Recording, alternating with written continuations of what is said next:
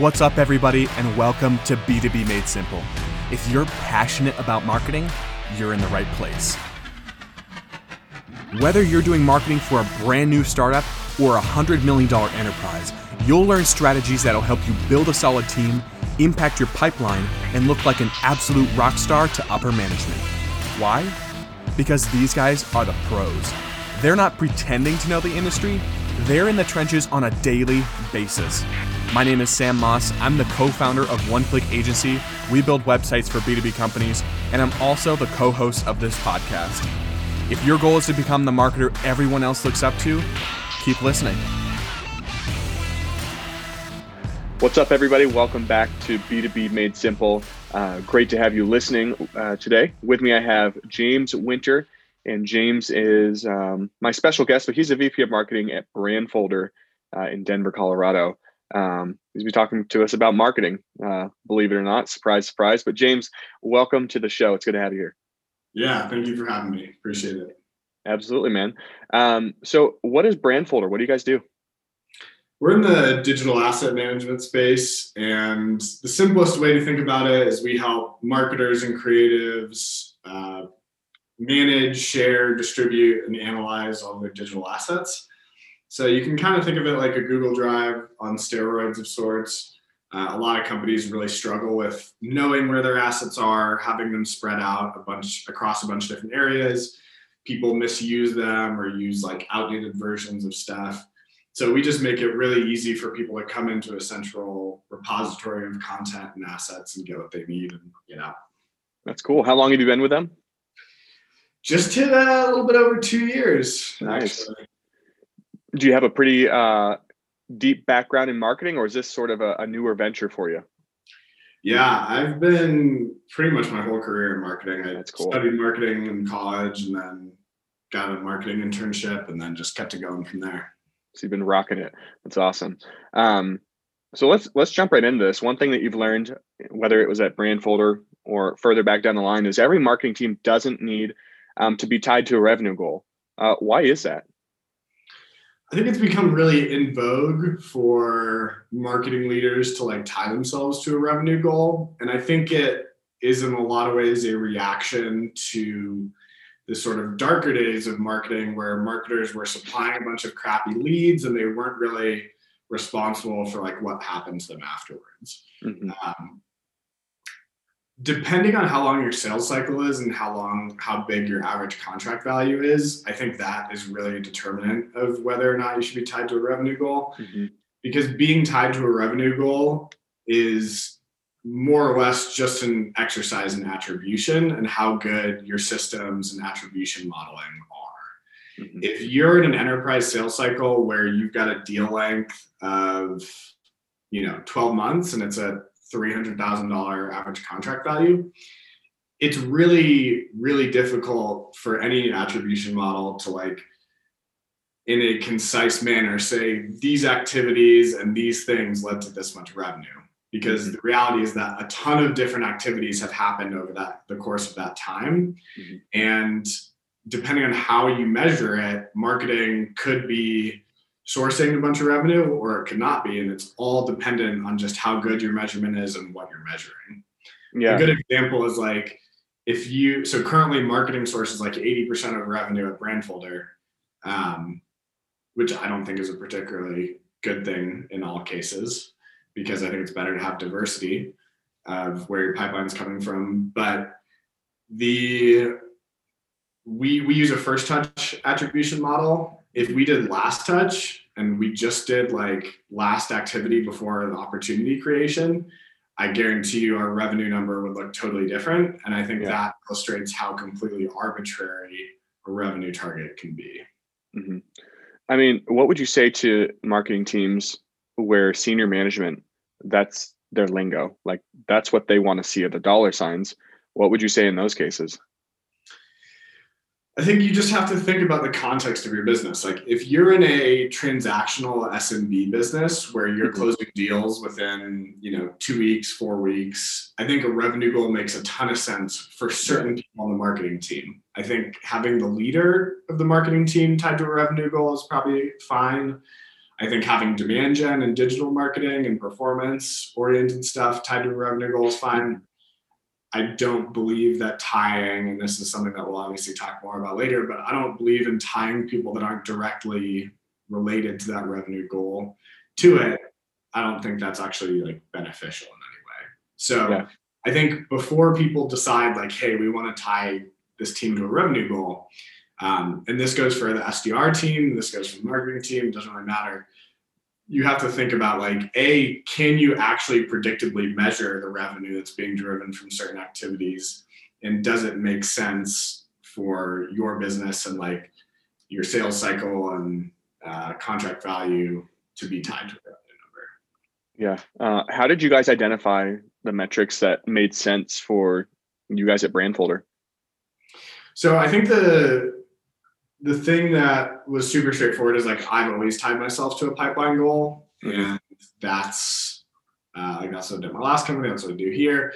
So the sales team likes that. You know, we had um, the only real discussion point between my VP of sales and I on what the marketing goal should be is whether we should be tied to unqualified or qualified pipeline. Mm-hmm. And that scenario where like I probably wouldn't have done qualified pipeline as a goal initially, but he talked me into it, and I think that's fine. I think the issue that I have with qualified pipeline is like if you look at our data, our sales reps qualify things very differently. And even if you put a process in place, people there's so much of a human element. And I always believe in having goals tied to things that people can directly control. Yeah. And so when you look at two reps in the same segment, like they're both mid market or commercial, but their qualification rates are vastly different. Mm-hmm. That sort of illustrates the point of like, okay, there's a lot that's happening beyond our control. So we have a qualified pipeline goal. It's fine. Uh, it helps us make sure that the sales team is more accountable for like qualifying things in time and keeping a closer eye on how things are moving. So I think there's a, an added benefit there too. A common problem we see in the B2B industry is companies maxing out their marketing teams because they attempt to handle their website in house. We see this all the time. From redesigns to regular maintenance, we know it's easy for your team to drown in the amount of work it takes to keep a website updated, secure, and current with the times. And let's face it, working on a website isn't that fun. The worst part, hiring a full time developer to handle that workload can cost over $100,000 a year. Here at One Click Agency, we build websites for B2B companies for just a fraction of that cost. Whether your website is 5 pages or 355 pages, our US based team of designers and developers can handle your website project with ease. If your team is totally capped and needs help with website maintenance or even a full redesign, visit oneclickagency.com to get a quote today. Visit oneclickagency.com so your marketing team can get back to doing what they love. oneclickagency.com uh, an interesting point that you brought up before um, we were recording here was sometimes let's say there's a marketer a popular marketer they get on a podcast and they say yeah never do this it doesn't work. Um, i mean it can be applied to business entrepreneurship whatever but particularly marketing um, and people take that and then they never try it. And they're like well so and so said it doesn't work whether that person has a name or not um, not calling out anybody in like directly but um, your philosophy is give it a try anyway, because just because it doesn't work for someone else doesn't mean it's not going to work for you. Have there been some instances instances uh, with you at Brandfolder or even in the past where someone said don't try it and you're like, ah, we'll give it a try. And it worked. Yeah, I, I think there's definitely been a lot of them at Brandfolder. I don't nothing comes to mind that someone in like the sort of like LinkedIn sphere has said like yeah. don't do this, it never works. But there was a lot of tribal knowledge at Brandfolder when I joined that I think was probably true at one point potentially, but it got outdated. Yeah. A good example is when I joined, people are like, okay, like these three industries are really good for us. But then you dig into the data and they have low contract values, or like we might have a lot of them, but they're not a particularly profitable segment. Um, and then that just sort of gets like perpetuated throughout the whole mm-hmm. market motion. And so we are, and especially with COVID, like we're trying to re like challenge everything that we hold dear in a lot of ways because things are different. And also, you know, our product's gotten a lot better, our reputation as a brand has gotten a lot better. So a segment that we used to say we don't do well with this segment, that might not necessarily hold true anymore. So Yeah. I think you have to avoid getting in the trap of like, we've tried this and it didn't work, or we tried this and it did work. And is your business in the same place that it was when that was the case? Yeah. Did you find yourself um, and your team at Brandfolder recently in the past year because of COVID having to scale things back and say, look, we need to hone in on what's working? Um, or was this sort of like an experimental phase for you guys?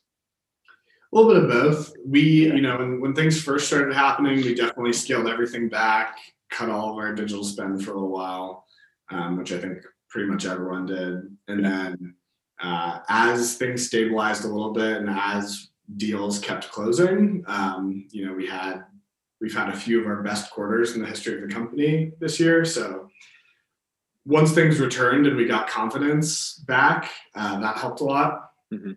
And then obviously being acquired a few months ago uh, by a much larger public company in Smartsheet, they've got a much bigger war chest. And so we can afford to be a little bit more aggressive than we were when we were just like a cash flow positive Series A startup.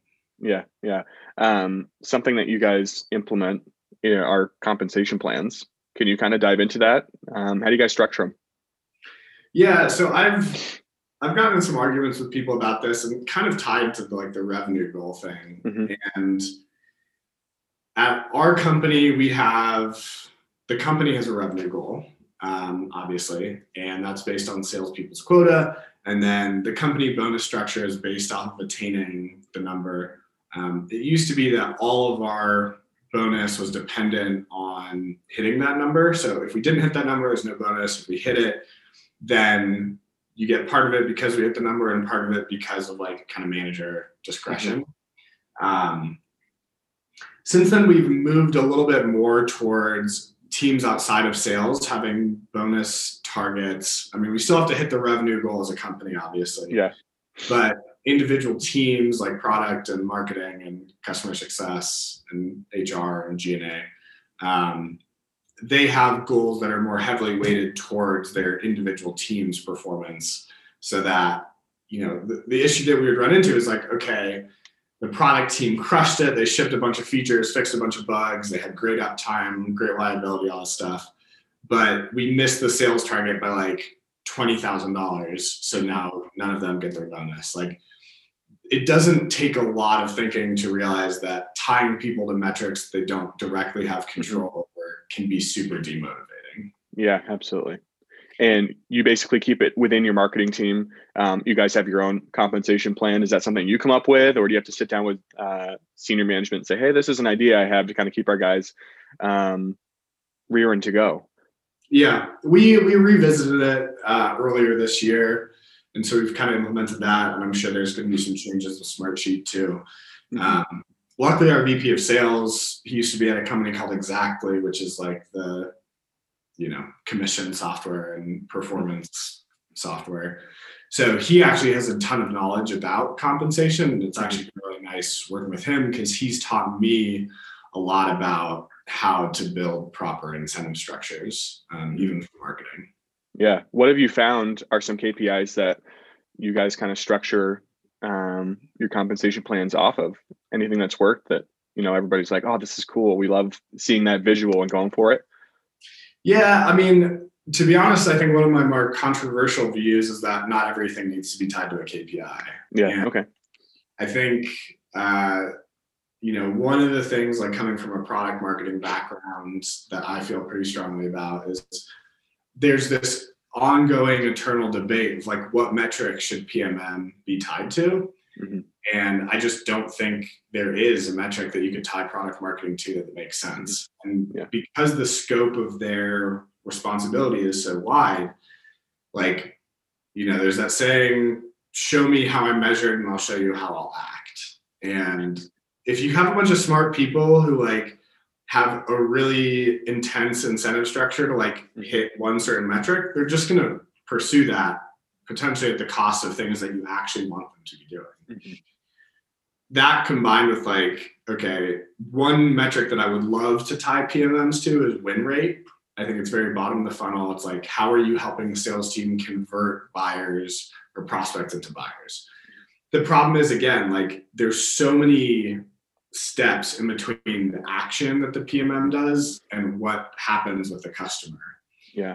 Um, so in theory, I like it, but it's really tough to say like, okay, you did this thing and it affected this thing here, and I can measure the exact link between those. Um, yeah.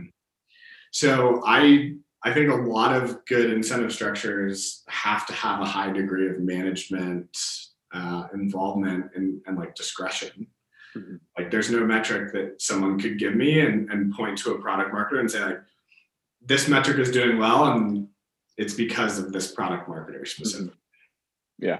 Well, James, I appreciate you joining me. I think one of the biggest things I'm going to take away from this, and I think the same with others, is just because someone else um, says it didn't work for them doesn't mean it's not going to work for you. Everybody's different. Every company is different. Every marketing team is different. And uh, take some time to try some things. I mean, that could be a challenge for most of us to get out there. And if someone said, this doesn't work for us, we'll never do it again, man, try and try it. Maybe do it a little different and see if you can get some uh, results for it. But James, um, awesome job. I appreciate you being here. Um, where can we find you on LinkedIn? Where can people reach out to you? Yeah, just James Winter on LinkedIn. Um, I'm not hugely active on Twitter, so LinkedIn's probably the place to connect. But um, I think the, the thing that I would, like you mentioned, like push people on is like try to understand the the basic science of like compensation structures and understand like what's motivating to people and what's not because yeah. I mean, I'm certainly not an expert and I want to learn more about it but it's been really helpful for me to like make my team engaged and tied to things that they actually have direct control over. That's awesome. Um, guys, if you have any questions about compensation plans, I'm sure James would be happy to chat with you on LinkedIn.